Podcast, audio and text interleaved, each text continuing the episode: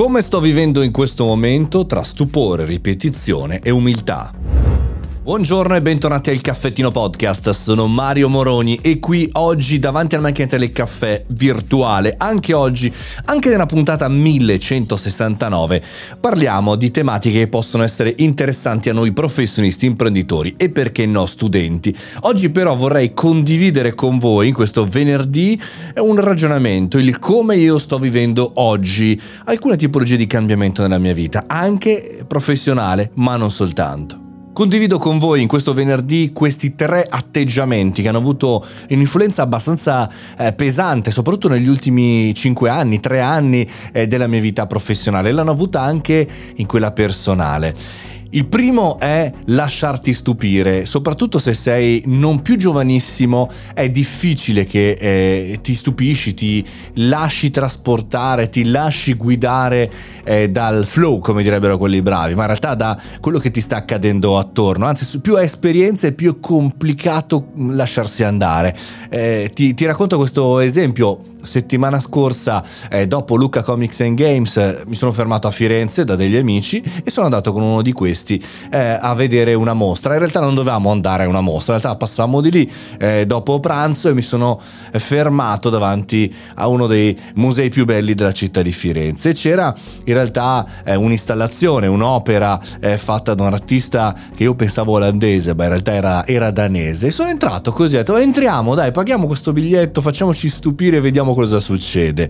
Ebbene, è stata la cosa più bella che ho, fatta, che ho fatto negli ultimi giorni. Mi sono lasciato andare, mi sono lasciato stupire perché ero eh, con eh, il mood giusto, ero rilassato al punto giusto, ero eh, volenteroso e anche ottimista di quello che sarebbe accaduto, senza alcuna aspettativa e senza aspettativa, lasciandoci stupire, ci lasciamo andare. E qual è poi la parte eh, funzionale di questo ragionamento? Eh, e, la, e lo ripeto all'infinito, è la ripetizione. Nel mio caso funziona molto bene, eh, con la mia testa funziona molto bene. Io funziono così, se ho la possibilità, e questo podcast è la mia attività terapeutica di ripetizione, è assorbire una ripetizione, che sia di qualsiasi tipo, ma professionalmente lo è eh, per me il caffettino la ripetizione, sono proprio totalmente assorbito da questa cosa che all'interno della mia testa quanto è camminare. Bene, per magari voi, per te è andare in palestra, è andare a correre, è magari scrivere,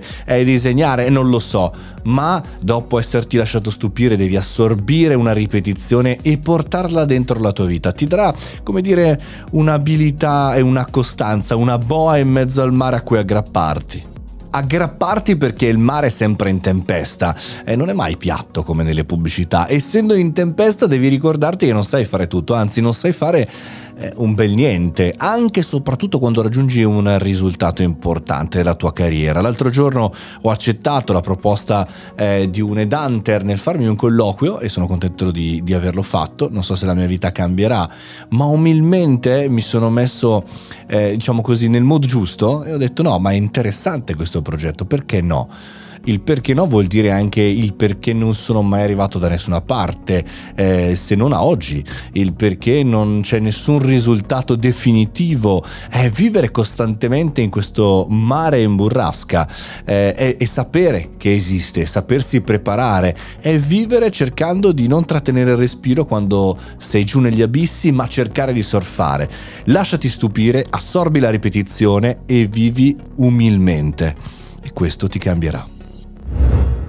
Oggi caffettino un po' particolare, un po' diverso dagli altri, ma sono contento ogni tanto di potermi permettere, umilmente, di poter fare anche queste puntate del venerdì. Ma non ti preoccupare, domani torniamo con un ospite, il caffettino a due voci e poi domenica con il riepilogo delle news tech della settimana. E poi lunedì si riparte.